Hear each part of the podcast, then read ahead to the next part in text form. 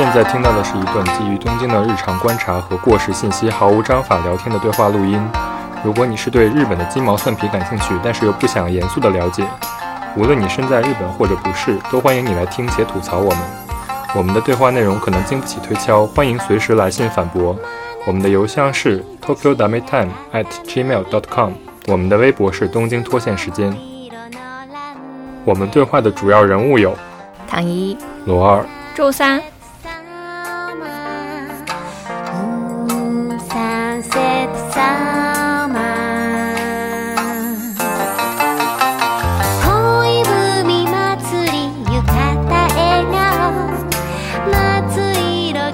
周没有暗中观察，本周是明着视察。明着视察，我的天！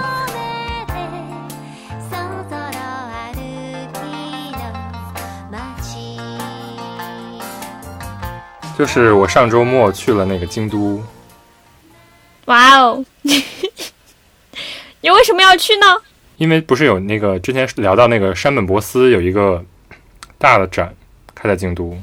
对，超想去。然后这是目的之一，去看这个美术馆。目的之二是去看那个六月十一号刚开业的那个 Ace Hotel，传说中魏延武修的酒店。对，就是这个酒店，实际上整个建筑是魏延武做，但是实际上这个酒店内部不是魏延武做，是一个 L A 的设计师做的。然后就是好像是在亚洲开的第一家 Ace Hotel。Ace Hotel，你们之前你们之前有听过吗？说实话，我不没有哎，但我是看魏延武，嗯，遍布公众号。就 Ace Hotel 是一个，反正就在酒店业里边算是一个非常新的名字。这是开了第十家吧？之前九家好像有一家在伦敦，然后其他几家都是在美国。实际上是一个在城市里面的酒店，就是说它不光是给酒店的人住，一般的酒店就是一个很封闭的空间结构。就比如说你 check in 之后，这个整个这个酒店都是属于这个住客的。但是呢，Ace Hotel 更多的是把这个酒店的空间放给还给这个城市的人，即便你不住在这个酒店，也可以坐在里面聊天儿。呃，美国的酒店你会发现很多大堂里面会有就是当地的人的表演，它有很多咖啡馆，有很多酒吧，就是你可以去那个空间里面进行社交，变成了这个城市的很重要的一个标志性的社交空间。嗯，然后比如说那个东京那个有一个叫在涩谷的 Trunk Hotel，就是完全的 copy 它的概念。你没有去过那个 Trunk Hotel 吧？我只去过它大堂，没有看过它里面的房间。对对对，就是它的大堂已经是一种很 open 的概念了。嗯，比如说他会跟一些当地的艺术家合作，在里边办展啊。对，所以它为什么会开在京都呢？京都就是有很多欧美游游客的地方，所以它是因为欧美接受度高，所以它才选在这种游客多的地方了。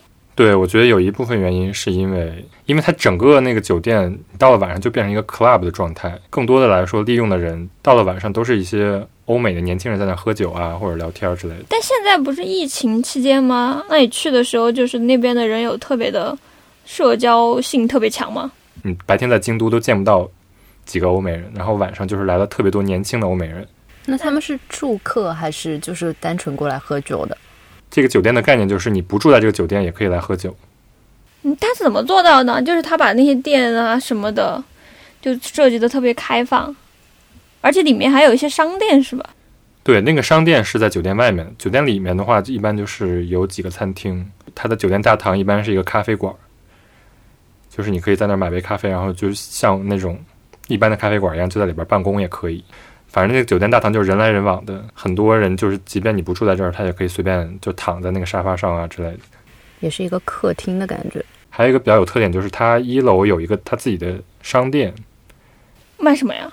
这个酒店里边摆的一些艺术品，就是它比如说在京都这个地方就是专门跟京都有关的设计，然后在比如说芝加哥就是跟芝加哥有关的设计之类的。所以他是找的那种什么京都当地的职人。做的那种设计，对对对，他会卖一些陶器，然后也有一些跟京都的东西不太一样，但是就是结合了一些京都的元素，但是能感受出来就是一个美国的酒店。我看那个就是之前你发的图片，就觉得它里面房间里面的选的东西都特别好看，对，跟我普通看到的很多艺术酒店相比还要好看一些，就可能是野口勇的灯啊，然后那个。这叫谁？柚木沙弥郎的画啊什么的，嗯感觉就像一个那个无印良品的高端线的店里面的家居就摆了过来。我可能会把这个空间当做一个家装参考，而不是把它当做一个酒店来看。你实际住下去有没有一种家的感觉呢？对，我觉得一般酒店两种思路吧，一种就是让你觉得这个地方特别特别像家，一种反而是让你觉得这个地方有一种玩的感觉，就是来观光的感觉。嗯，我觉得一般日本人做酒店的思路就是说，把这个酒店弄得特别特别舒适，然后这可能对于欧美人来说是一种体验，但是我觉得在京都就是缺乏这么一种酒店，就是非常轻松、欢快的那种感觉。就是京都有三家最著名的那种和式酒店嘛，在那个京都的市中心有三家啊、非常有名的那种和式旅馆，然后就是一个叫炭屋，叫思密呀；表屋叫塔瓦拉呀；东家叫希拉吉呀。然后就是这三家一般是怎么说呢？你进去之后，一种程度上是它保留这种传统的旅馆文化保留的非常好，但反而另外一种感觉就是你会在这个酒店比较拘束。因为它太传统了，就是里边感觉都是像古董一样，然后就是空间也没有说那么宽敞，要小心翼翼的欣赏这种寂寥的美感。比如说那个星爷也是这样的感觉，非日常的嘛。我觉得星爷可能是为了最大限度的利用它的空间，它最低端的那个线，嗯，当时在大众开第一家的时候，我正好住在那附近，然后没有别的咖啡厅可以去，我就会去那个旅馆的咖啡厅，就还挺不错的那个地方。然后那边也有很多住客在那儿。对对对，我就是说京都的酒店嘛，大家去住酒店的思路都是说，我来好不容易来了趟京都，我一定要住一下日式的酒店。所以就是这次去了那个 Ace Hotel，我就觉得就是它还是一个非常年轻活泼，但是又没有跟京都有非常大违和感的一个酒店。嗯，我其实想知道价格，诶，因为 Ace Hotel 其实算中端的一个酒店，所以就是它其实没有特别贵，但是也不算很便宜。对对对，然后就是京都其实有很多那种，包括民宿，包括比较便宜的酒店，但是相比面积来说的话，我觉得 Ace Hotel 它的面积还是挺大的。那已经完胜了很多日式酒店了吧？对，其次就是你来这个酒店，你感受的是一种多元的感觉吧。很多人是为了城市里多元的氛围的来住这个 Ace Hotel。京都的艺术酒店这个概念，它好像也不是第一家。之前有一个叫 Enter Room 的感觉，也是主打的这种线。它还跟日本的一些艺术家有合作。对对对，京都今年就是因为开太多酒店了，然后现在开始慢慢的倒闭。那我就比较好奇，那个酒店里面不是开了 Kids 那个牌子吗？就是这个整个酒店是在一个改造的建筑里边儿，这个建筑叫新风馆，就是大概明治时期的一个建筑。这个酒店只是说改造了这个建筑的一部分，然后它就是它一楼除了这个酒店的大堂，还有很多新开的店，比如说 Beams，包括那个 Kitsune，就是那个小狐狸。然后小狐狸还有一个他自己的咖啡馆之类的，就是这个是属于酒店外面的一个地方。啊，这样子啊。对，所以就是这个整个这个建筑的给人感觉就是还挺好的，就是它不光是一个酒店，而且它底下有很多这种商店的感觉。它刚开门，然后我去了之后，就是整个地方就全是年轻人，就是整个京都其实根本没有什么人，因为就是没有什么游客，但是就是那个地方全是人。那还挺好的。那他这个选址是最开始他选之前就有这些店呢，还是这些店是在他选址之后建起来的？因为这个地方太好了，它在两条地铁线交接的那个中转站，不就是二条、三条、四条嘛？它往上走到二条城，下走是到四条乌丸。对，但这个地方现在叫乌丸浴池。那以前我去的时候，我对那边的印象就是挺，反正也没多大活力吧。所以你刚刚说它那上面有很多年轻人的时候，我还觉得，嗯，京都居然也能开出这种地方。对啊，所以就是我觉得，就是这次去玩最大的感受就是京都，因为有了 Ace Hotel 这个东西，就平均年龄吧，可能降了零点五岁。我之前在看那个资料的时候，就说这个 S Hotel 它开在那个伦敦之前，呃，那片区是非常没有什么人去的。然后因为它那个酒店开过去了之后，然后也吸引了一批比较年轻的商店，然后那边变得比较好逛。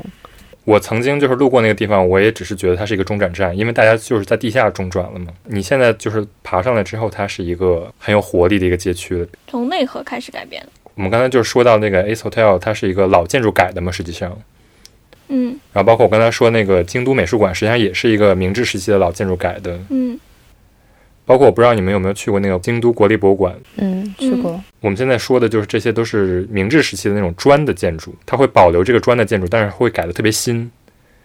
比如说那个京都国立博物馆的新的设计是那个，谷口吉生，对对对，谷口吉生做的，就是也是做纽约 MoMA 的那个人。对我会感觉到在京都逛的时候，你就会感觉到这个城市有非常多的层次，所以就是也是我这次的一个比较大的感受。我记得我刚进那个国立博物馆，我前两年去的时候，它的本馆都在修嘛，然后从它的那个正门走进去，看到那个谷口吉生他建的那个那种玻璃的玻璃幕墙的那种房子，然后旁边摆着一棵松树，啊，旁边都是那地上都是草，就觉得哇，这个现代跟传统的碰撞，哇，我看到了，真好看。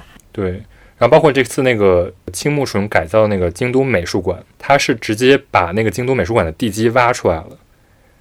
然后一般这种美术馆，它的以前那种砖的结构不是会有很深的地基吗？所以相当于它把地下室做成了这个美术馆的入口。然后这个京都美术馆原来的入口，就它原来可能设计比较精美，它变成一个展示的空间。然后所有人相当于先进地下室，你进到这个美术馆的中间以后，再从地下爬上来，直接进到原来美术馆的中庭。整个这个美术馆的地下室就变成了一个非常现代的一个空间，但是它原来这个建筑也得以保留。看了图片，但是没看这么深入。对，就是那个，包括这次那个 Pen，还有什么，，Bluetooth。所有的封面都是以这个京都美术馆为封面，所以京都其实也就是赶着奥运会开始城市改造呗。有很大一部分原因都是因为这个。对，所以就是话说回来，就是第一次去京都的感受，就是跟我现在去这次去京都其实是完全不一样的。因为我第一次去京都都是在周边的寺里边逛，因为大家都说就是第一次去京都肯定是要呃先去什么这些世界文化遗产，因为京都是一个三面环山，然后底下是朝大阪的这么一个地理结构嘛。我的第一印象就觉得这个城市其实就是一个还挺没什么特点的一个现代城市。如果你从比较高的地方看这个城市，你会觉得这个城市它的天际线也很普通，然后这个城市里的建筑也跟其他日本城市没有太大区别。但是我去京都站的时候，觉得京都站还挺有趣的，就是京都其他地方都给我感觉比较古朴，但京都站它感觉就比较现代。我之前有看那个安藤忠雄，他也有就是去竞标，他当时做的就是一个大鸟居，就在比较高的地方，然后那个火车就会穿过那个鸟居，这样去俯瞰京都。但最后他落选了，嗯，就是被选中的是原广司他做的一个玻璃玻璃的一个山谷的感觉，然后我就觉得那个建筑。特别有意思，它会被选做京都的一个站，它没有做的那么传统，而是用一个很很现代的手法去把它做出来，然后把那个京都站周围的商场全部都包括了进去，而且它还很好逛。对，它里边有个水族馆，然后还有个剧院，还有个酒店，然后还有一个伊势丹，好像。对但我对京都的印象其实跟你刚才说的差不多。你刚才说你这次去了京都之后，觉得京都啊好像跟以前不一样了，这个话倒是让我蛮意外的，因为我以前一直觉得京都就是那种景点，而且人也难免会对那种景点有一种怎么说呢，也不叫厌倦吧，就是觉得大家提到日本，你不可能不提到京都。所以我包括我第一次去京都的时候，我可能也是，我我没有那种一定要从就是去山上的意识，但可能看了很多资料之后，嗯，会不自觉的被资料引到各种各样的景点吧。对，就是我第一次去京都，基本都是晕头晕脑的。做攻略的时候，你会看到很多那种信息，就告诉你这个地方是一定要去的。所以就是，我觉得就是你去一个城市之前，你的那种做攻略的方法，就是也一定程度上的决定了你到底是对这个城市有什么样的一个印象。所以我觉得京都就是它是属于那种它的攻略做的反而就是有点太多了，所以你筛选信息也是一个非常大的工作量。那你当时怎么就是，比如说你第一次去的时候怎么做的攻略？我第一次去的时候基本就是看穷游，所以我就是把什么金阁寺、银阁寺，然后这些都逛过一遍之后，就基本上已经两三天过去了。所以我就是整个对京都的城市非常模糊，因为就是它的所有的那些寺啊什么都是呃分布在那个城市跟山交接的地方，就是整个就是环绕一圈儿这种感觉。原来如此，所以你其实看的比较多的还是建筑呗。对对对，就是会有，但是又有一个问题，就是你看这些建筑的时候，实际上它所有的是不一样的风格，以及不一样的时代，以及不一样的宗教。所以我当时看完了之后，我也我就是觉得整个信息量太大了，我并没有一个很清晰的一个梳理的感觉。我跟你的想法很像哎，就我每一次我去了还蛮多次京都的，每一次去我都会有一个更深的感慨，就是想逛明白京都真的很不容易。它嗯，就感觉像是不同的历史的那个，它的一层一层的 layer，它坍缩到了同样一个平面里边。就可能这一个寺庙跟那一个寺庙隔得非常的近，但是他们就是这个可能是什么武家造，这个是书院造，就风格风格很不一样。但京都也给我一个感觉，就是我在我第一次去的时候，我啥都不懂的时候，我也可以乐呵乐呵的 把它逛完。就是我想深度看的话，我也可以深度的看；我想浅浅的看，我看完也挺开心的。所以我觉得这个城市给我的印象还是很好的。嗯，我的状态可能介于你们两个之间吧，因为我没有罗二那么清晰的觉得说，我可能消化不了哪些专业的东西啊。但我同时也没有唐一那么自在，因为其实京都对我来讲，就是一开始就是像刚才说的，像景点。就是特别的景点，因为每一个人上来都会跟我说他去过京都，或者对京都有这样那样的想象，这种让我觉得很苦恼。那我做攻略就是我不会去看穷游他推荐的那个排行，哎，因为我不喜欢看就是别人把一个景点告诉我说这个景点是最好的，所以我会去看很多那种资讯的书籍呀，然后还有那种在日本待久了之后。发现有很多杂志也在做。那当时最早在国内用的就是那个《孤独星球》系列的，就那个时候我记得有几年大家都很喜欢用。然后后来京都的中文版有人写了，然后我看过之后，嗯，反而觉得没有那么好用，而且发现其实日本人用的并不多。然后后来也有参考穷游自己出的那个手册。然后我是喜欢把所有的资料都找到，还有包括论坛上那些人自己发的帖，然后从中间 highlight 出来那种哪几个景点，大家提的那个就是叫什么，嗯，频度比较高，然后内容有哪些，然后最后我自己看了，最后再判断要去哪些地方。虽然是这样，结果去了的地方呢，也挺让我一言难尽的，就是有还是有一种云里雾里。然后感觉自己还是去景点，就我不知道你们看过那些攻略书吗？我这次我前两次去京都开始吧，我就开始看就是日本杂志怎么介绍京都，然后发现就是这些杂志的偏向性都非常明显。嗯，怎么说？就是他们每个杂志有每个杂志不同的夹带私货的方法，比如说 Popai，它就是介绍很多这种廉价的食物，比如说你在京都怎么吃咖喱，怎么吃三明治这种。果然是二十岁。廉价警告。然后那个 Casa Blutus 就非常贵妇，他就告诉你去哪里买这些京都的小点心，然后京都的手工艺品，比如说扇子什么的，这种都是动不动都是几百几千的那种，精致。包括就是那些西镇织啊什么的，就是京都那个一切贵的东西都在 Blutus 里边有介绍。Premium 也是那个。Magazine House 的嘛，然后他会采访很多那种比较有名的人，就是他们会说，我一般会去哪个地方吃哪个地方的面包，哪个地方的甜品，这种，就是我觉得 Premium 对我来说就毫无参考价值。头好痛啊！穿着棉麻衣服游京都吗？对对对。那不用吧？那个上面还有介绍什么结缘的物品啊，就是在每个神社的那种结缘点，就对，就是玄学参考，可能就只有就是说女性读者会比较喜欢吧。我下次去和毛神社要求一个，然后还有那个 D N Department 是吧？他们也有那种京都手册。我去看，我觉得 D N Department 不是那种给游客逛的，它的那个企划一般是找在当地跟那个当地的产业有关系的一些店，比如说就是一些和纸的店啊，或者是一些就是做什么椅子的店啊，他可能你去了那个店里面去。去看的话，它并不好逛，但是实际这个店是对，呃，这个地方是有影响的，比较的比较的 deep。然后他在京都还有一个那个专门改造了一个寺，变成 D N Department 的一个旗舰店，是吧？嗯，对，佛光寺改成了旗舰店。你们谁去过吗？我去过，怎么样？它的是，其实 D N Department 每一个城市选的东西都不太一样。我买到过一个京都的小学校里面，他们用废弃的印章，就是买到一些当地的东西。然后我去的时候是比较靠秋天，它的那个树已经落叶子了，我就坐在那里悠闲的喝了杯咖啡，感觉还可以，但也没有。也没有让我觉得就是新奇到哪里，就是还是会给我一个印象，就是因为是京都，所以就要搞一个寺庙。就是京都太多那个寺庙改的商店、寺庙改的美术馆这种比较同质化的东西了。确实，我翻过他们那个就是做的那个，就是他们也做了好几个日本的杜甫道线吧，就以为能从中间获得什么特别有价值、特别眼前一亮的信息，我发现。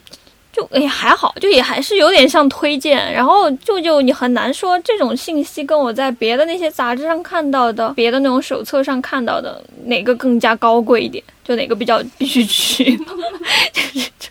我觉得它有点不是一个旅游的性质的手册吧？嗯，对，感觉像旅游卖货。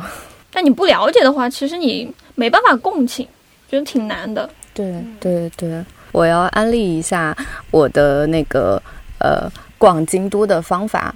我第一次逛京都的时候，其实跟你们挺像的，就是看那个参考，我甚至自己画了个地图，然后逛完了之后就觉得。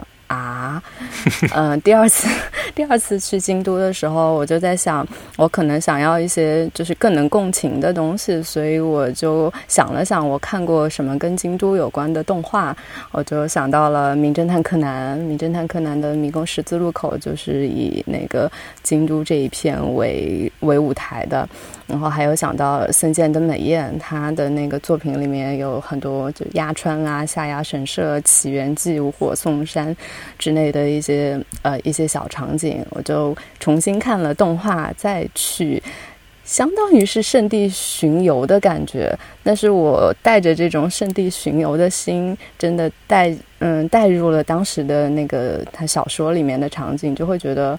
我我有跟那个里面的故事有一个连接，而且，嗯，它是有一种真真假假结合在一起的感觉，就是现实的场景跟他幻想的，嗯，跟他虚构的那个场景连在了一起，感觉还还挺妙的。你刚刚说到鸭川，鸭川是不是有什么特别的？那个叫鸭什么？鸭去，鸭去是什么意思啊？就是在鸭川边上就太多情侣了，然后就会。就那天我截图给你们看嘛，就有一个在京都住的博主，他不是随手拍了一张那些放学的高中女生嘛？我以前一直觉得日本这种就是这种普通的日常的，就是这种学生下课的景象也挺平常的，不知道为什么在京都那种古色古香的街道旁边，突然这样的人出现，就觉得哇，真的就那一瞬间感觉到了日式。鸭川有，我昨天晚上临时搜索了一下，发现它还挺有趣的。它鸭川其实是高野川跟鹤茂川留在一起，下面叫鸭川，然后那个交汇的地方形成了一个三角洲。那个三角洲上就是大家呃杂志最喜欢拍的，也是大家最喜欢去玩的那个地方。那个上面的石头是乌龟的样子，大家就会在乌龟状的石头上面跳来跳去，还挺有趣的。河边，其实鹤茂川就是鸭川的发音，你没发现吗？我不知道他什么时候赶上鸭川了。我在看以前的那个京都的地图的时候，他写的就是鹤茂川。然后鹤茂川的上游是上鹤茂神社，然后到那个交汇处就叫下鹤茂神社，然后又叫下鸭神社。下鸭神社也很好。我第一次去京都的时候，刚好赶上了他的古书纳凉祭典。京都以前是都城嘛，所以京都以前是出版业的中心。嗯，京都就有很多的古书店，所以他们每到春天、夏天、秋天都会有古书市集。我去的时候刚好是八月份的时候，八月份有两个特别好的市集，一个是古书市集，一个是在五条版的那个那个叫什么，就是餐具的餐具的市集。然后呢，这个古书市集跟京都啊，跟东京我逛的神保町很不一样。它是在森林里边，在鸠之森，很多很多的店就会搭帐篷，啊，就是绿绿的，大概是有千年的古树中间，在那里选书，感觉特别特别的好。这个也被森见登美彦就经常写在他的经常写在他的小说里面，所以如果对京都有兴趣的，特别安利他的书。好像那个平安神宫前面，然后也会每个月十号办一个跳蚤市场，然后这次我没赶上，但是我看到很多杂志里都有写。下次再去。怎么感觉跟上海文庙每周日早上卖旧书那个很像？对，但是好像确实说你能淘到很多，就是还挺便宜的书，就什么买一堆 Pop Eye 才几百块钱是吗？是的，是那个十本五百块，就这种价钱。而且那个《春宵苦短，少女前进吧》里面。就特别打动我的一段，就是女主角她遇到了古书室之神，然后古书室之神就过去跟她说，世界上所有的书都可以连成一本书，就是这本书里面的信，哪个信息可以引向另外一本书，然后另外一本书的信息又引向再下一本书，然后就整个信息就会连在一起，然后所以你在逛这个古书市集的时候，你就觉得你像是深海里面的一个鱼，然后在古书的海洋里面徜徉啊。就就很好。如果只是游客去的话，可能根本很难 get 到这个东西到底有意思在哪儿。而且可能就是没有对日语特别了解的话，这种书他其实也看不了。那你这个就非常打击大家的积极性。可以去拍拍照，这样子。稍微晚回来一点，就是不懂日语的可以买绘本。对，这次我没有去那么多景点嘛，所以就说回来这个城市的话，你们对这个城市的具体印象是什么样的？因为很多人都说京都是一个以前的中国城市的规划，你们有这种感觉吗？我没有，但是我最大的印象，在我第一次去的时候，四条嘛，不是有特别多的石板路吗？那个是真的让我很厌烦。所以就是那个时候，你精疲力竭的到达一个景点的时候，发现它跟你以前熟悉的那些东西长得就是差不多，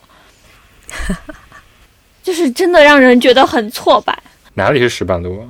四条那边不是什么花见小路啊，它就是青石板路呀。那个是已经是城外了，就是，就我想说，京都的城市这个部分是鸭川的西边这一部分，因为以前的京都是以鸭川为边界规划，就鸭川的西面的，所以我就想问一下你们，就说如果不跨过鸭川，对城市这边有什么样的印象？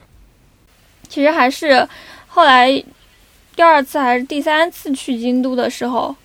去之前半年左右还是一年左右忘了，反正我当时看了一本书，然后那本书叫《三十三年梦》，是一个台湾我很喜欢的作家写的，以一个回忆自己曾经去京都的无数次旅程的过程，然后写了这个就是三十三年一样的一个回忆的这种散文。他在京都有需要去探望的人，所以他不是一个纯游客，我不是过去玩的视角，可能更多的时候是会过去住一段时间，然后他们就在城里面会走来走去，所以我当时看他的散文的时候，我就心想，这个上面有那么多可以去通过步行接触到的景点，然后每一条路啊，或者每一条街啊，它其实都会有自己的一个特别之处，所以后来隔了半年多再去京都的时候。那个时候跟我一起去的朋友，他是一个对京都没有那么多向往的人，所以我们两个每天做的事情就是，早上就是起来会跟普通的京都人一样去找个地方吃饭，然后中午就在京都就是那个主要的城市干道上转来转去，然后没有说一定要去逛的景点。就在那个时候，夏天的时候，然后晚上会有那种寺庙的祭典，然后就有时间就转过去看一下，然后都是步行。然后这样子就跟我感觉到这个城市的好处，就是那种在东京你体验不到的那种一种踏实跟悠闲，就是通过这种方式才感觉到。你知道吗？就是其实京都的那种城市的尺度，就是它最早开始规划时候的尺度，因为以前人都是没有什么自行车，也没有车嘛，所以就是大家都是靠步行，所以我觉得京都就是这么适宜散步，一定程度上也是因为。它这个尺度其实就是它以前规划时候的尺度，然后它最开始规划实际上就是参考了中国的城市嘛。平安京对平安京的规划是参考了唐朝的长安和洛阳，所以确实是参考了。它现在留下的东西没有那么多以前的东西了，但是。它的整整个的格局是一个是很多个城市的街区嘛，然后这个街区大概是五六百米乘以五六百米的一个正方形。对，主要的道路是在这些街区之外，然后这些街区之内是有很多小小路，所以就是其实你大概走的路其实就是以前的人他散步的一种感觉，只是说那些楼变了，但是这个城市的尺度还是不变的。然后包括它，呃，有左经和右经这个概念，实际上左京实际上是地图上右边的，然后右京是地图上左边这部分。就是你朝南看的话，你的左手边都是左京，然后左京在京都的时候是叫洛阳，右京叫长安。就整个这个平安京这个城市的范围，到现在已经就是几乎感受不到，就它城墙在哪儿，或者说宫殿在哪儿。但是就是它当时规定的这些路网，然后就是一到九这几条路，到现在在京都这还是有的，就是可以找得到的。然后竖着的话，它会有一个特别强的中轴线。呃，右京发展特别特别差，所以就是现在这条中轴线已经完全变成了城市比较边缘的地方。所以就是现在这个整整个城市是以左京为原型发展起来的，只发展了一半儿。所以就是现在很多人就管京都叫洛阳，然后就是京都外面就叫洛外，京都的中间就叫洛中。那京都博物馆的馆藏就是洛中洛外图嘛，所以呃，其实这个这个图也很有意思，有一点像我们的那个《清明上河图》。但是，呃，它画的它的画法是不太一样，它会贴着金箔，而且他会用那个金箔画成云，会遮住一些他觉得不是那么重要的东西，整整个画面隐隐绰绰。但是你仔细看，你可以看到，嗯，就是那个时候最最主要的一些建筑和他们每个月会举办的那些祭典，春夏秋冬，可以在整个画面上看到。是什么时期的？洛中洛外是德川幕府的那个时候。但我觉得你刚刚说那个方方正正的概念，它不跟北京也差不多吗？对，就是当时京都建的时候，它就是完全当时的城市，就是隋唐那个时候的城市。但当时，比如说在长安或者是洛阳的时候，他画这个方格以后，它这个方格是有围墙的。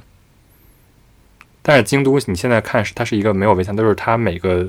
楼都是朝外面开放的，就变成一个店面的感觉，所以叫厅屋嘛。就是你沿着一条路走，它两边都是很多店面的感觉。但是，就是中国的那种规划方式，是把所有人围在这个方块里，然后就是路都是朝里开的，所以就是这是一个本质上不一样。当然，就是中国古代城市都是有围墙的嘛，但是当时平安京其实上没有围墙的，因为就是在这么一个岛国，实际上也不需要围墙，也不需要就是防止入侵。然后也没有那么多就是游牧民族啊什么的这种。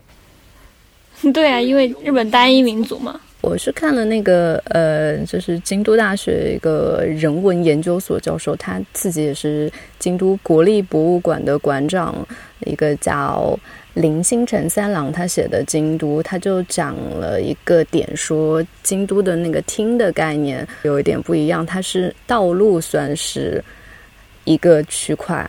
它不是道路的里边，而是道路本身算一个区块。所以，当那个四条划分了中京跟下京的时候，京都人民非常难过，觉得伤害了他们的感情。他们其实是街坊邻里是互通的，但是突然就被划分成了两个区。好像只有京都是这样，就是他们说的一个一个厅，就是只包含这条街和两边的店。但是在比如说东京之类的，它就是四条路围起来的中间的部分叫叫厅。所以也是一个反正京都比较独特的概念吧。所以就是京都，你在路上走的时候就会发现，就是这条路实际上跟两边的店面关系非常紧紧密，因为他们是作为一个厅来管理的。对对对对，而且路其实蛮窄的，很好逛。我看你之前你说那个厅屋，不是有人说厅屋其实被拆过，因为经济发展的原因还是什么的原因，不是被拆过一大阵子吗？那现在游客来了之后，又大家又开始热爱这种古代建筑，然后就这些东西就还是保留了。然后京都的这个城里面其实也没有太乱糟糟，虽然里面融入了很多这种现代的大家自己建的那些房子呀。对，就是它整个城市的街道的界面是非常整齐的，因为它每家店的宽度和那个高度都是被规定好的。然后你这里边的风格是属于所有的这个人来决定。比如说，你可以建一个完全现代的，但是它在整个街道上看起来它的比例是一样的，所以就是它给人感觉很整齐。京都这样子说的话，它其实没有几条路啊，它有很多那个每一条之间有一些小路，花见小路呀、食品小路，哎呦，那些我真的要说一下吗？那天在那个听众群里面，不是也提到说，京都的那个地铁没有那么发达，大家坐巴士其实也很难坐明白。真的是一说起来就就就想说，在京都怎么样才能很好的坐好巴士，仍然很困难。对，因为它的大路太少了，所以就是那些巴士其实不能进到这些小路里面，所以它永远都是绕着这些城市的这些方块走的。这就是对于我个人来说，我觉得坐巴士可能只是说去景点的一种比较好的交通手段，但是你想真正游览京都的话，这个城市的话，我觉得还是要步行，嗯，或者说骑车，租个自行车，因为就是京都，它现在城市的这个繁华地带有很多自行车店，几乎就是你看年轻人基本人手一辆自行车，就是在城市里穿行，就非常方便。而且我觉得，就是如果你是一个游览城市的思路的话，你其实不是说点到点的一个观览的体验，而是说你从这个点出发到另外一个点去的过程中，你会发现很多有意思的东西。怎么说呢？这也是我这之后就是真正决定了游览京都这个城市的时候，会有一个自己的心得，就是说不要坐公交，或者说不要坐地铁。嗯，因为这些体验就是你会错过很多东西。但是我觉得就这样子对老年人特别不友好。我当时第一次去吧，当时去有一次跟我们家里人去的，然后当时发现意识到京都很多地方都要靠走的时候，其实我觉得哇，真的是把他们给累死了，觉得好愧疚啊！一群一群年纪那么大的人，然后明天每天也走不了多少路，一直跟我在路上转来转去。那当时就是去了四条那边，叫奇缘奇缘，奇缘，我一直以为叫纸缘。我一直以为叫地缘。啊，那个字句我觉得挺好笑，因为我以前看《金刚经》嘛，然后《金刚经》开头就有一句话，《金刚经》是佛教的经典嘛，佛在守卫国，大其树己孤独园，就是总之它是在这样的一个地方，然后这个地方呢是呃释迦牟尼诞生的地方，然后在现在这个地方在印度。印度的这个地方的地名呢叫奇缘精舍。奇缘那个地方不是有一个神社叫八坂神社嘛？八坂神社它供的其实是当年守护这个奇缘精舍的一个神。没想到它跟印度的这个佛教有千丝万缕的关系。然后其实大家看到之后，第一反应都是应该汉字当中有这个词，其实不是，它这个词是来源于佛教经典里面的地名。我后来看资料说，就是奇缘这个地方当初不是为了就是专门。开这么一个园子，而是很多人去八坂神社，好像是去上，就是去供奉之类的吧，然后给他们修了一个休息的地方，就是渐渐渐渐成了这个叫什么娱乐场所，艺伎嘛都在那儿。对，因为其实鸭川就是一个界限嘛，就是出了鸭川，其实就是出城的感觉。包括它是在整个京都比较下游的地方，就是当时其实是比较平民居住的地方，上游反而是贵族居住的地方，就是现在御苑附近。但是那个时候就是贵族的住所早就给烧没了，但是就是这种平民的文化反而就保留下来。多次遭遇火灾的京都，我朋友当时玩游戏嘛，然后不是阴阳师，他们抽卡就经常去那个秦明神社，好像在上京区那边。就京都应该是很多这种游戏的原型吧。对，那个塞尔达就是也是，也不是说塞尔达这个游戏整个参考京都地形，但是你在京都游玩体验很，就是你如果你玩过那个荒野之息，你会发现就是它在很多的尺度上是跟京都是非常相似的。因为开发塞尔达这个人，他们当时在发布会的时候就说，他们就是把京都的这种尺度感一比一的复制到塞尔达里边，在塞尔达玩的时候，很多时候都是在爬山的感觉，就非常像。在京都四周的这种小山，然后他们彼此能看见那些互相之间的关系，这种尺度的关系也变成了就是塞尔达里面的一个非常重要的一个因素。然后包括就是整个城市里边便利店的分布啊，包括这种景点的分布，因为京都就真的是有很多这种打卡的感觉嘛。就是这种打卡的感觉之所以有，之所以你能体验到，是因为。它在就是整个游览的时候是一个非常方便你通过步行去到达的一个距离，所以就是反而应用在游戏里是一个非常好的游戏体验。任天堂的总部也在京都嘛，所以就是大家自然而然的就是把京都作为一个参考的对象。就是你一说起来就感觉这种创意型行业，就是创造这种幻想中的景象，公司意外的大家都在京都，是不是因为大家在京都能获得非常多的灵感？我是这么觉得，而且我觉得京都是一个非常宜居的城市，就是那个。它其实不光是一个就是那种景点型的城市，因为有的那种景点型的城市，就是其实反而没有很多你生活中需要的东西。但京都意外的就是在满足人的生活需求这方面做的也很好，就是它晚上也是有夜生活呀，包括它有很多很好的餐馆，然后就是它城市这一面建设的也很好，包括那个 Monaco 不是之前一直排那种 Top Ten 的那种宜居城市，然后东京和京都就一直都是在比较前的位置。我之前看那个森见登美彦的访谈，就有人问他为什么所有故事要发生在京都，然后他就回答说，因为是京都，所以有可能发生这种怪事情。然后我在看金阿尼的动画的时候，也会有这种感觉，就是挺挺怪的，但是又很轻快，就很有想象力，会从一个地方一个奇怪的地方切到另外一个奇怪的地方。但我其实听了这个东西，我又在想，可能还是因为像我们以前在。在其他期里面说过的那样，京都跟东京其实没有在经济上差的特别远。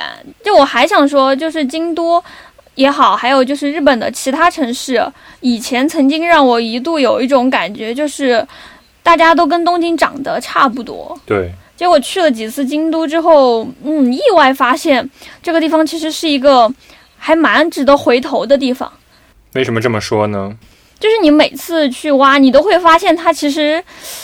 像一颗化石一样，叠了几千年的化石。然后你可能每次去，凭借你微小的知识，你可以从上面拨一点那种小小的灰尘下来。然后你会发现，每次它的那个灰尘都是从不同的时代上掉下来的。这个其实是蛮惊喜的，而且估计别的一些城市啊什么的，然后你拿国内的城市做比，好像也找不到特别恰当的。我赞同，就是我觉得京都是让我什么时间我都愿意去的地方。像刚刚有说，京都的空间是被这种横纵交错的线给切分成这种一格一格的。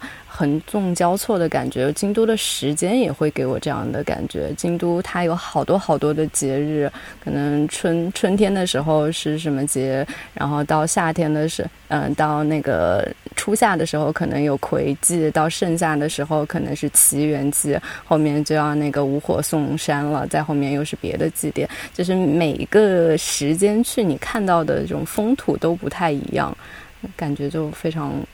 非常值得一去再去。对，而且就是这些祭典，包括这些习俗，都是不同时代留下来的，但是它同时存在在一个地方，给人感觉怎么说呢？就是说是一种大杂烩的感觉，但是又杂烩的非常和谐，会觉得自己又又又渺小又幸运。那你反过来说，不会觉得很困难吗？就是像我们要聊到这里，然后大家才觉得哦，原来京都其实有这么多东西。像包括刚才在说《孤独星球》的时候，那个里面的介绍也给我一个感觉，就不是他们说的不好，而是东西太多了。所以其实那些他可以把名词告诉你，比如一个景点，他告诉你说什么西本院寺很有名，东本院寺很有名。我得看了之后，它就只是一个名词，然后我其实不了解它背后，我不能就是纵向或者横向去把握它的时候。好困难啊！就是最后就变成打卡。对，所以我觉得就是你游览的时候必须要做研究，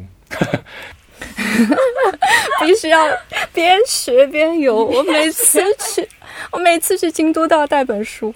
比如说，很多人玩就是一头雾水的打卡，比如穿个和服拍拍照。当然，就是这是一种游览的体验，但是我觉得第二次、第三次之后去的话，我的经验来说，就是如果你不做。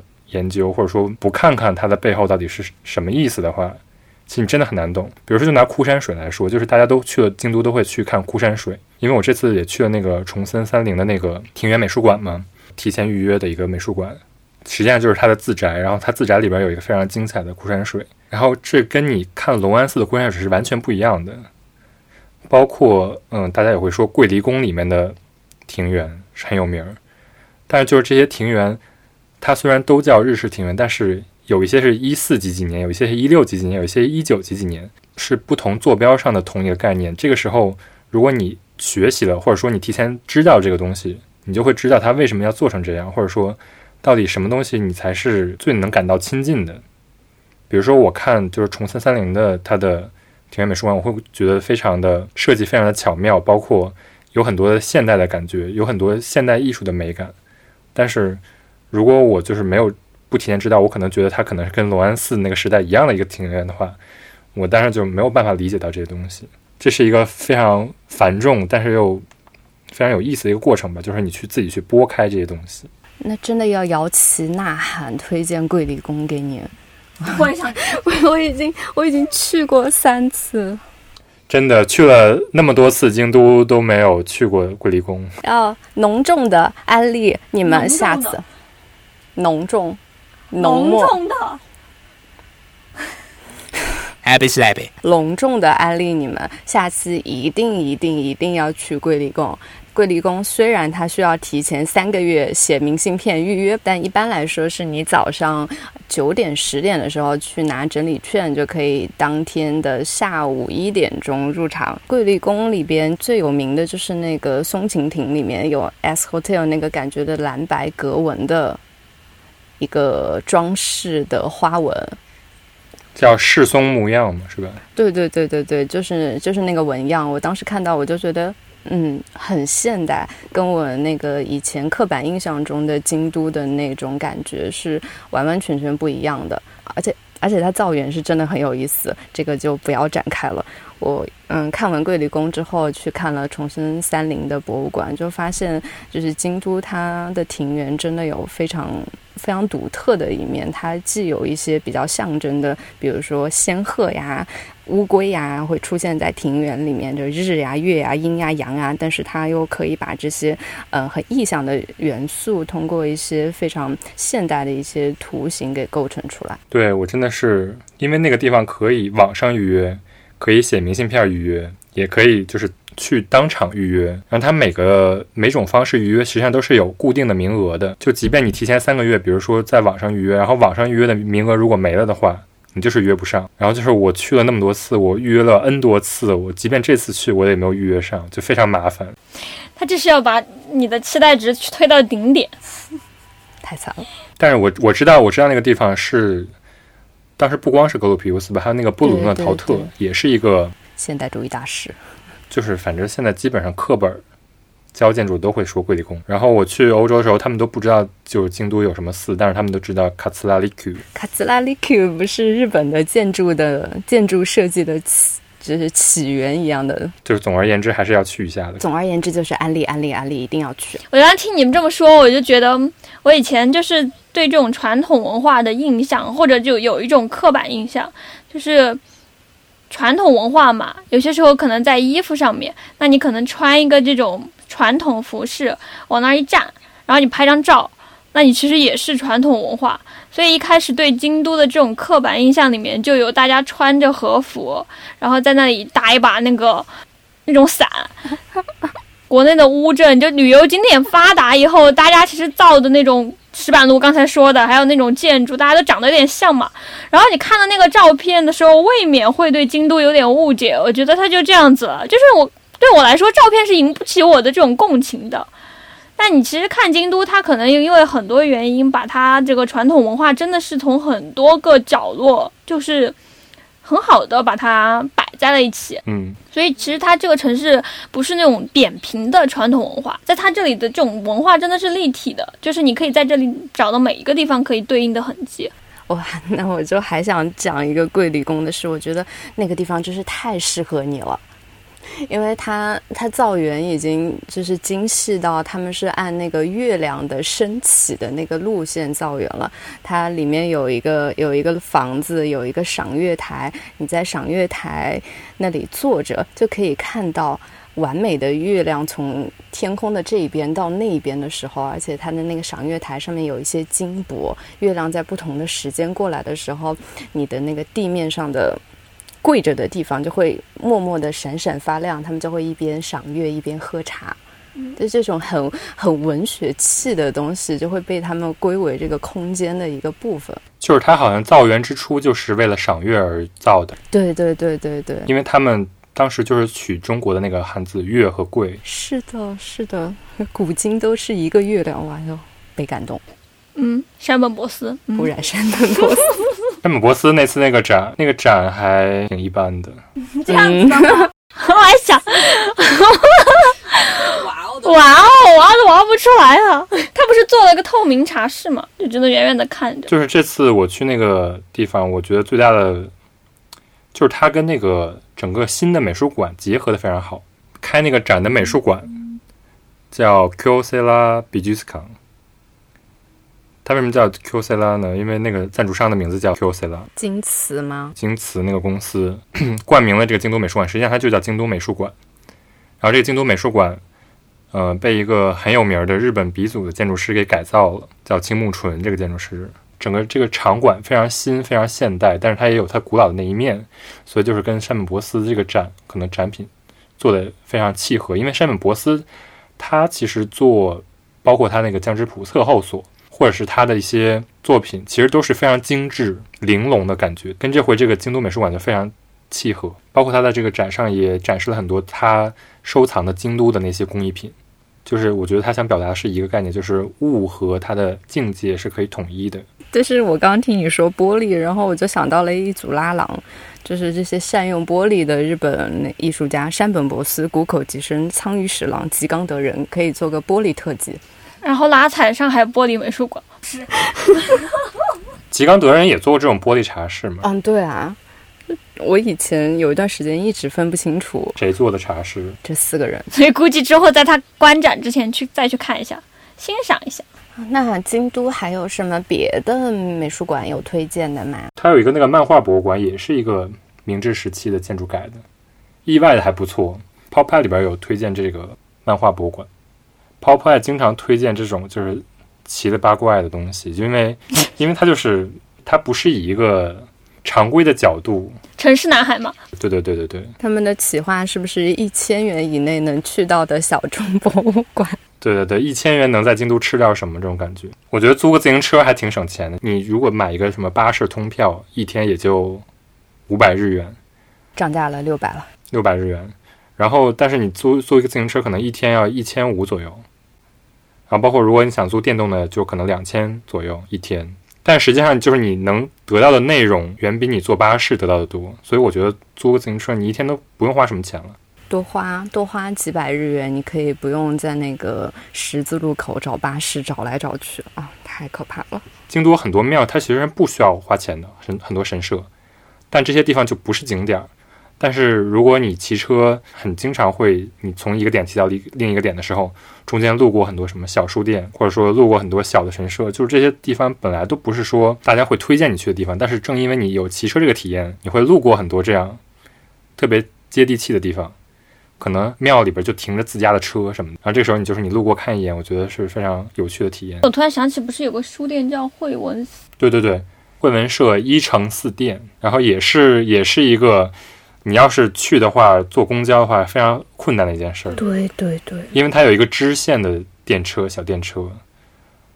然后，因为它整个那个片区都叫左京区嘛，有一个左京区游览地图，然后有什么惠惠文社一城四店啊，包括有一个另外一个书店叫后后后扎，嗯，就是也是京都一个很有名的。然后这些地方都在那个左京区分布的特别开，就是你走路可能。十几二十分钟才能走一个店，但是如果你骑车的话，就唰唰唰唰唰，整个片区就大概半天就可以逛完。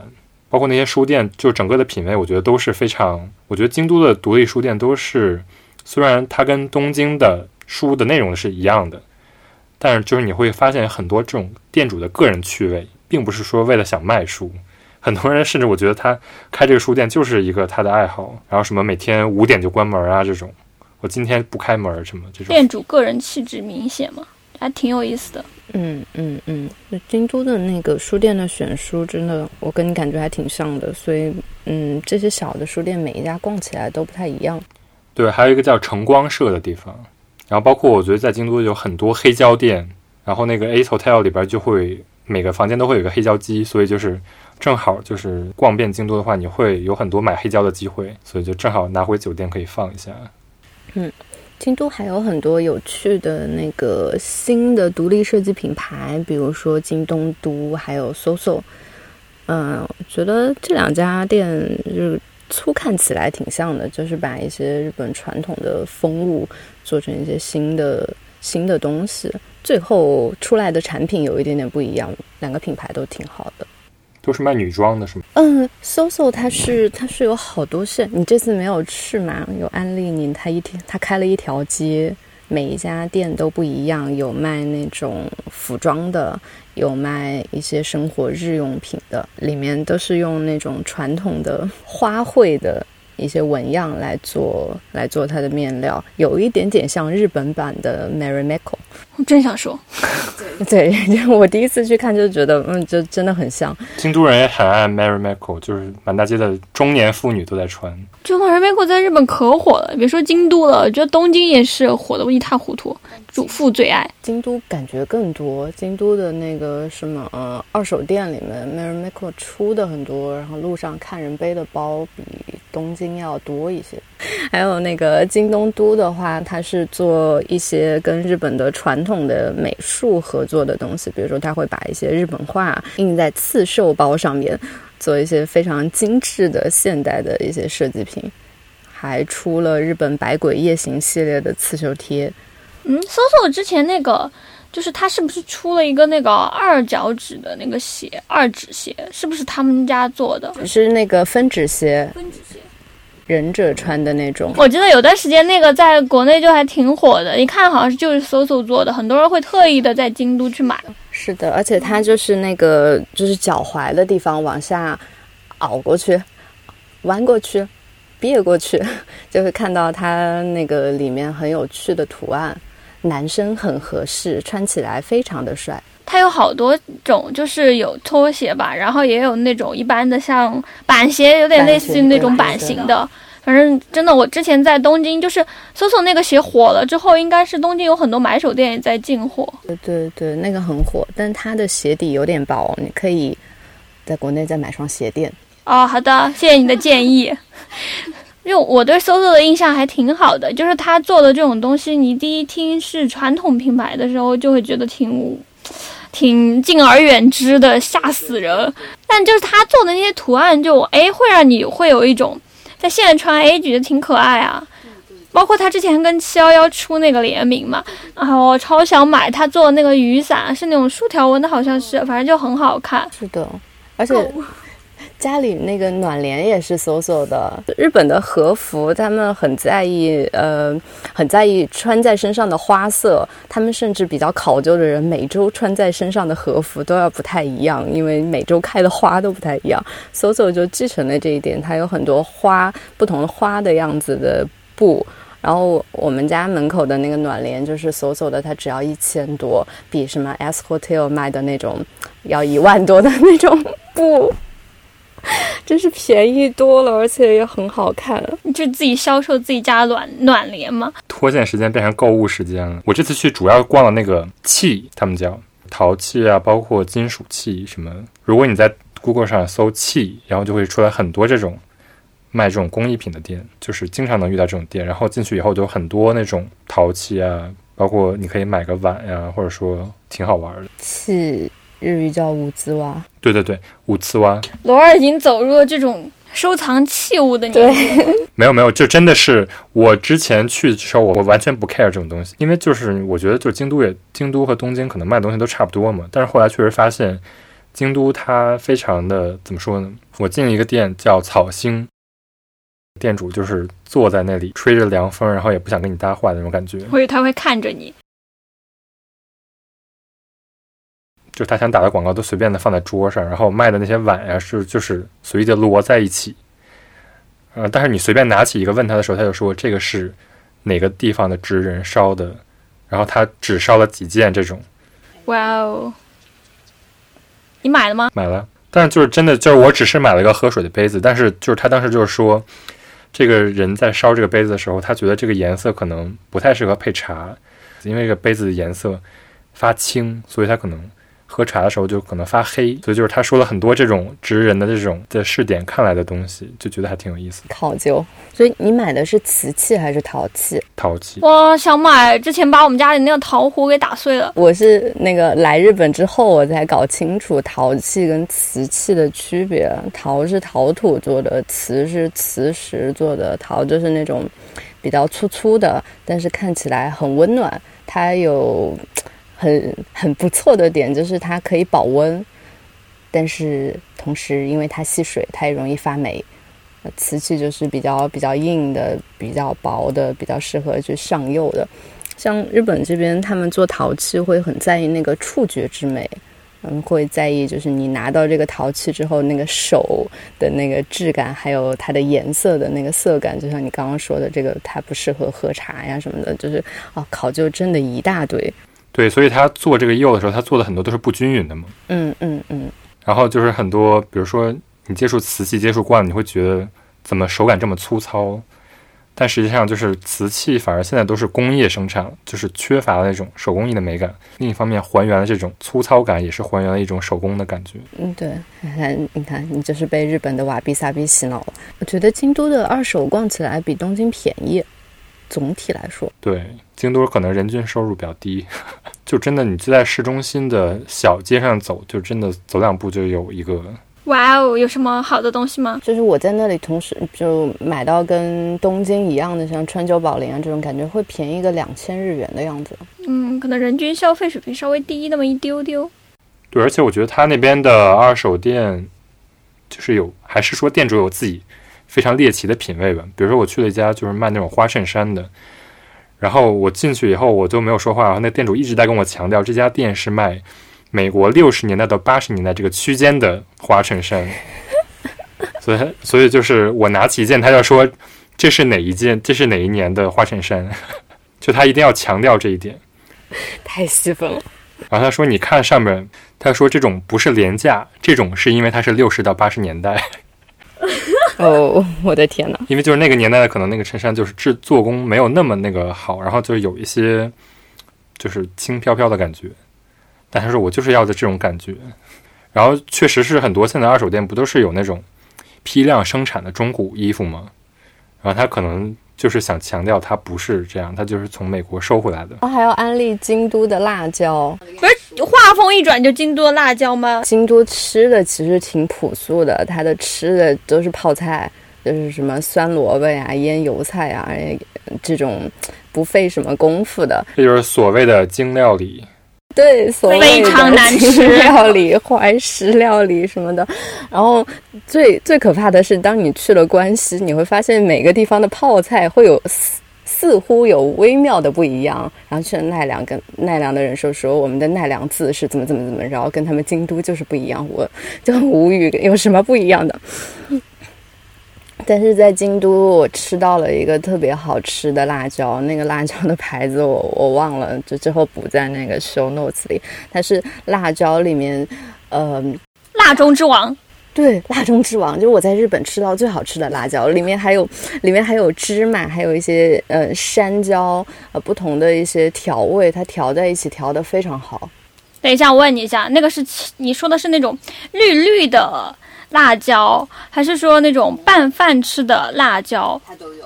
还是说辣椒酱？它都有。它就是一个辣椒专门店，然后里面有那种绿绿的，然后还有那种山椒类的，然后有拌饭吃的，然后还有辣椒的薯片。天哪，你怎么不早点告诉我？亚亚马逊就能买。它跟六婆的辣椒相比，有什么不一样的？完了，六国是什么？六婆。六婆串串香，六婆串串香是啥子？Happy Slappy。四川的辣椒感觉里面是加了一些味，就是你买回来那个感觉是加了一些味精的，但是那个呃，在京都吃到那个感觉里面会有更多更多味道的调味，而且调的是我以前没有吃过，并且我觉得好吃的，无法体会，无法体会。请下下单一包，特别是他在蓝山的那个。呃，那个叫什么？巴士下车就有一家店，然后他就会在那里放放一些小小杯小杯的那个米饭，然后你可以米饭就和着那个辣椒一起吃，然后我每次就会在那里吃到饱。你知道吗？我这次在京都预约了一个京都的 brunch 日本料理的早午饭，然后就是必须要提前很多天预约，叫喜新。然后这家店在镰仓也有。我本来不知道他们吃早饭是吃什么，结果发现就是米饭加咸菜。哦，然后一个人要大概三四千吧。然后就是他的概念，就是他先给你一个特别小的饭，他说你先尝一下这个饭，然后就是我之后每次会给你添饭，但是这个饭每次添的时候，这个米饭的熟的程度是不一样的，就是一个非常概念的吃早饭的地儿。然后就是吃那些就是什么鱼干什么的，都是那种特别小份，但是就是让你体会这个米饭跟这个咸菜加在一起的味觉上的变化，太精读了。然后加一个味增汤，然后就是三四千。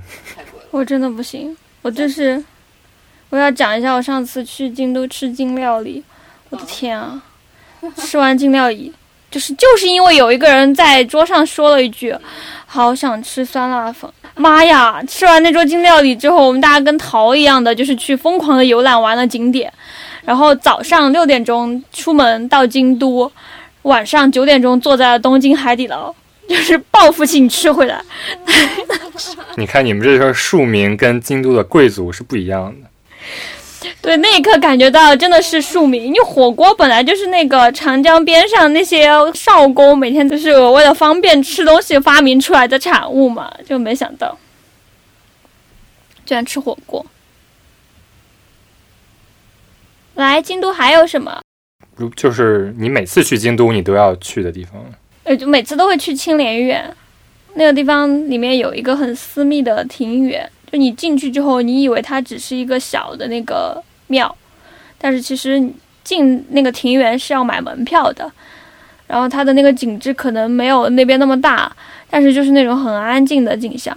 每次都会去那儿待个就是二十多分钟，就坐在那儿。然后就也没有很多的游客会去青莲院，就青年院还靠靠近那边的很多景点，所以很多人其实会略过它。那我觉得那边的景色就是让我觉得这是。在京都真正感受到的京都，或者京都真正感受到日本吧。就每次去的时候，夏天、冬天、秋天，就是那边的景色都会有不一样。所以唐一会有自己一定想要去的地方吗？京都我一个的话排不出来。二条城我每次都会去，桂离宫我每次都会去。真的一定要去二条城那个地板上踩一踩，它会发出啾啾啾的鸟叫。那个叫音鸣，会发出啾啾啾的音鸣。哇！而且我是去了二条城，那个时候就会发现它那个，我上次好像也讲了，就是那个屏障，那个隐隐绰绰的光，呃，那种漫反射出来的音译礼赞的美感。但我后来研究了一下，我才发现原来这种。同样都是贴金色的金箔的那个屏风，它还有分，它它还有分什么寿野派跟灵派。那你说那个啾啾啾的那个东西，知恩院也有。方丈的那个园子的外面的那个地地板，它就设成了这种啾啾啾的这样的一个东西，就是为了就是有人来打扰的时候能够一眼就发现。所以二条城它当时是为了防刺客，又是防刺客，真的是防刺客。每期都每期都要防刺客，真的是防刺客。这一期的刺客是真的是动的。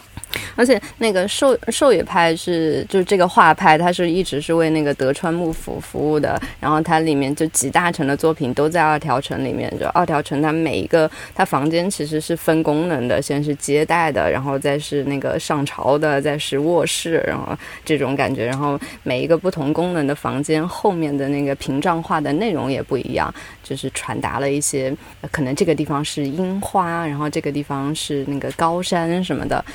就是通过屏风去画出庭园的感觉，还蛮好看的。但我自己其实更喜欢的是，就是林派这个东西，如何用两句话讲清楚呢？那就不讲了吧。哇，那我很会很喜欢去那个地方，就是高台寺。那个不是我每次都要刻意去，但是经常就转着转着就过去了。那个地方有什么好的呀？历史，对不起，就那个地方有一条路叫宁宁道，那你知道宁宁吗？他好厉害啊！他是那个丰臣秀吉的正室，关键是丰臣秀吉去世之后，宁宁就是一个人就在京都待着吧。然后就是后来丰臣家的侧室，还有就是侧室的儿子，其实一直就是。当时在二条城待着吧，应该是，然后就跟德川家其实爆发了很大的矛盾，然后德川家康他们等于说就后来就率兵打过来，最后把丰臣家给灭掉了，并且当时丰臣秀吉的侧室跟他的儿子最后就在那个兵败之后就自杀了。但是你想，宁宁他作为丰臣秀吉的正室，他是受到德川家康的这样的一个帮助。他当时跟德川家康说，他想要在这个京都修一个寺庙纪念她的丈夫，然后就修了高台寺，他就出家了，他叫高台院。然后最后是在高台院去世的，就是今天的那个八坂神社后面的那个地方走过去。它那个高台寺上面有个很大的佛像，真的是从一个制高点去看这座里面什么都有的城市，而且景色非常好，特别是樱花的时候，就它里面可以拐来拐去，然后还有什么艺妓也在这条路。别再走了，再走就走到游客区。烧了，已经游客，一直游客。那个最新那个 Park Hyatt 就是那个百悦，就开在高台寺边上。哇哦！百悦那个酒吧看出去的景色就非常好，当然住一晚百悦就要十几万。对啊，我们明年能住得起百悦吗？再住了，再住了，正在住的路上。先先住星野啊！但我我一直怀疑，就是星野不是在蓝山有一个那个，然后进那个星野不是要坐那个船进去吗？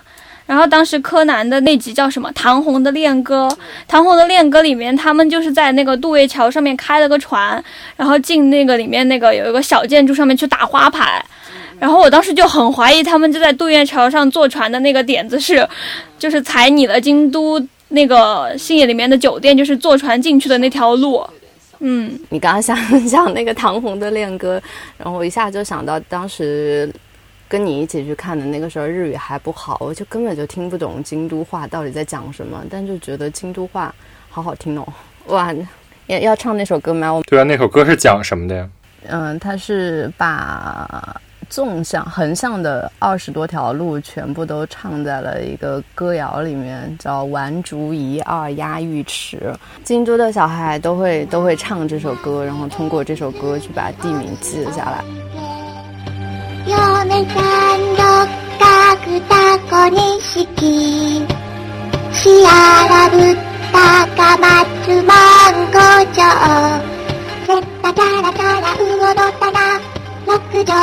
嫁さん六角タコにしきしあらぶったか松マンゴチョせったチャラチャラうおどったな六条一丁通り過ぎ八丁越えれば通り道不丁落ちても飲めたす好的，今天就说了这个时候，突然就理解当时跟出身京都的老师聊天，老师说。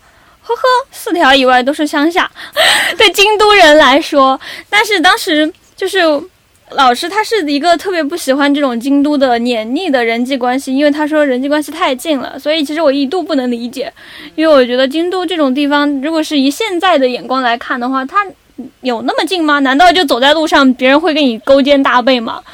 结果现在来看的话，确实你往把时代再往前推一点的话，京都可能这种邻里之间，还有大家对这种城区的认知，跟东京完全就是两个样子。就东京大家还是一个对这种都市很陌生，或者就是努力融入都市的状态，但京都可能就是这种邻里啊、家庭啊，就你在那边出生的话，你会对这种感觉非常的深厚。对，虽然京都这么多年，就是自古以来有这么长时间的变迁。但是就是它靠近河，然后靠近下游的地方，是最市井的那个地方，所以那个市那个地方本来不是规划的中心，但是它现在慢慢慢慢变成了最后京都的发展的中心，也就是一定程度上象征着市井的这一面被保留了下来。反而它比如说有那么多权力的变迁啊什么的，那些贵族的房子啊都没有保留下来，但是。就是奇缘，包括四条这一边，都是一直以来都是大家的欢乐街、红灯区的感觉。现在也是。对啊，反而就成了京都的一个象征。对，那你如果是你的话，你会选哪里？就是我每次去，一般都会在京都的咖啡馆里坐一坐。有一个叫 Inoda Koi 的，它不叫 Koi，它叫 Koi，就是一个关西腔的一个昭和时代创建的咖啡馆。然后你在里边可以吃那种就是上个世纪的京都早餐。就是什么 Gukatsu 的桑都一起，你去了里边就感觉就是还是一种怎么说人情味儿特别重的一个地方，就是它所有服务员都是那种昭和时期的打扮。它的本店，它那个空间也非常的，就是怎么说，有点像广州喝早茶的地方，就是还是一个非常 classic，就是非常经典的一个设计，但是又非常的保留那个时代的特征。但是又是一个环境非常宜人的一个地方。然后还有一个要推荐，就是叫北山，一个抹茶巧克力。然后就每次去京都，包括我同事去京都，就一定会去那儿买，就是入口即化的一个巧克力。入口即化，想吃了。对对，它它长得不是巧克力的样子，就是抹茶不是也会有点心吗？但是它不是抹茶点心的那种粉状的感觉的。但是你吃到嘴里就不知道为什么会有巧克力的味道，就特别神奇。就着吃的可以推荐一下小山园。那个抹茶真的很贵，大概两百五十克要卖两万块的样子，是我日本朋友推荐的，他觉得最好喝的抹茶。然后他在他家里，他就会拿那种很粗的乐烧的乐烧的那个茶碗，然后在那里做做抹茶给我喝，然后告诉我最好最正宗的抹茶其实是海苔味的。然后我就喝了一碗海苔味的抹茶，心里充满了不知道从哪里来的幸福感。这样子想起来的话，京都人就是在这里面那么高傲，还是有道理的。人家好多东西啊，随随便便就可以站在鄙视链的上端。对，而且他就是把每个时代比较好的东西都留下来了，而不是说其中一个时代。就是感觉中国的城市，它更多就是保留了一个时代的特征，给我的感觉。比如说北京，它最后只保留了清朝的。但它就之前的那些特征就可能已经被抹没了，但是京都可能就是，即便它近代的东西，它也是跟其他古代东西是平行放在这个城市里的，就觉得是有一个真的是有一个多层次的城市体验吧。嗯嗯，而且如果你说到国内，就是讲就是中国美学的源头，就是这种这种词，你其实选不出一个地方。但是如果就是有人要问我，就日本美学的源头要去哪里，我可能就是会。指他们，让他们去京都这一带去看，而且它不仅是源头，它也是影响了现代的很多东西。就无论是说桂离宫，它影响了建筑，还是还是林派这个东西，就它的它的这种传统的日本画，其实是跟现代的那个日本的平面设计基本上是可以无缝衔接过来的，就是有很多这种很很妙的传承在里边。然后就包括建筑也是，因为我们当时在国内学建筑时候，我们的建筑历史老师就会说。当然，就是日本建筑的源头，肯定还是从中国传过去的。但怎么说呢？就是日本建筑它保留建筑是一种特有的手法，形成了现在的建筑的叫怎么说？就所有时代平行的一种特征。但中国就会说一定要保留那个时代的特征，所以就是在京都会有很多变了味儿的东西。在国内可能会有一种俯视的视角，就是说哦，你们都是我的传承的那种感觉。但实际上你来看，其实并不是这个样子。它的源头。当然是它意义的一方面，但更重要的是它现在在怎么使用它，或者是在怎么维护它。我觉得是一个怎么说，是一个比较值得学习的一个地方吧。所以就是我第一次来也是觉得，因为老师之之前讲的看原汁原味的，你还是要看中国的什么什么什么。觉得就是这种思维方式也是一个非常危险的思维方式。大家会非常在意这个历史的源头，但实际上历史的源头也只是说其中一个它的意义的一个因素。对，另外就是感觉去京都可能还是接触美，就是这个东西可能还是比较中心的内容。像我们之前说，可能濑户内海那一节，你可能一上来不是美，而是更多那个地方，我觉得更多是自然，就是自然怎么跟你的体验结合。但是京都更多的是，不论它的庭园或者说它的所有东西都是人为的，但是就是它是有一个追求美的一个原动力吧。当然说是。因为这个原动力去保护也好，因为这个原动力去继承也好，就是更多来说，就是你能感受到大家都是有这么一个意识，就是去维护美的东西。说起来又想去了，对，之后我们就去看山本博斯了，然后顺便住一下星野，对，顺便去看一下桂离宫。夏天的京都真的肯定很值得去，可以八月去，八月七夕的时候，它有很多的祭典。我真的很真的很推荐，就是像个当地人一样去参加一下祭典，就不要以一个我是去观光的心态。今天比如下班了，我就去玩玩，真的那那种感觉就是会让你很贴近这个地方。而且真的就是要多留一点时间吧，可能主要走路也走不完。对，如果你就是你你想好了要打卡的地方，如果打卡的地方你的时间安排都非常紧绷的话，你就真的没有办法放松下来。对，嗯，就就比如说，我就看到我当时在那个龙安寺，不是那个枯山水嘛，然后就看到好多人花了五百日元买了个票，看了两分钟，嗯，走了。对，就然后马上就去了旁边的金阁寺，就是今天去了好多地方。金阁寺不也就是遥远的金阁寺？对啊，就是感觉它的很多这种建筑都是，它有一方面是它很有名。但你不明白它的价值，就是一些寺是这样的，比如说金阁寺，它就是因为它是金色，所以它有价值。它有可能在庭院上的价值就其实远不如其他的寺。就比如说银阁寺，又叫慈照寺，它实际上它的那些庭院的布置和游览的方式，实际上是比金阁寺强很多的。但是金阁寺因为是金色，所以就大家更愿意去。英格斯它那个土堆，对不起，我叫它土堆，就是它堆成那个山的感觉啊，那个真的比金阁寺漂亮很多。而且我最喜欢的京都的庭院，书上都不会写的一个很少的地方。按算法不会推荐给你，所以你就你不要说，不要告诉大家了。修 notes，修 notes，所以我们按算法不会出现的东西，把它写在修 notes。当然，就是我们也不是说 diss 那些，毕竟还是一个通道了。其实你没有什么渠道真的能够帮助你很好的深入到这个地方。对，而且国内的那种纸质媒体其实很少有介绍。我现在我最近在做调查的时候，我真的很少搜到就国内纸质媒体怎么教你怎么去了解京都。日本媒体上很多都是有那种半透明的地图，就是可以就是古的地图叠在新的地图上，你可以看到这个街区发生了什么变化。就这是一个很好的一个切入点。好的，你可以画一个，来也让我们请出唐一为我们画出一个，就是限量，可以可以去做 Liso 印刷，限量多少啊？一百份。你想的很多，请你先为我制作一下贴纸。哦，我们还会卖贴纸了。好的好的，就这样吧。还没有做出来的就开始上架，还没有做出来上架，还没上架就已经卖了。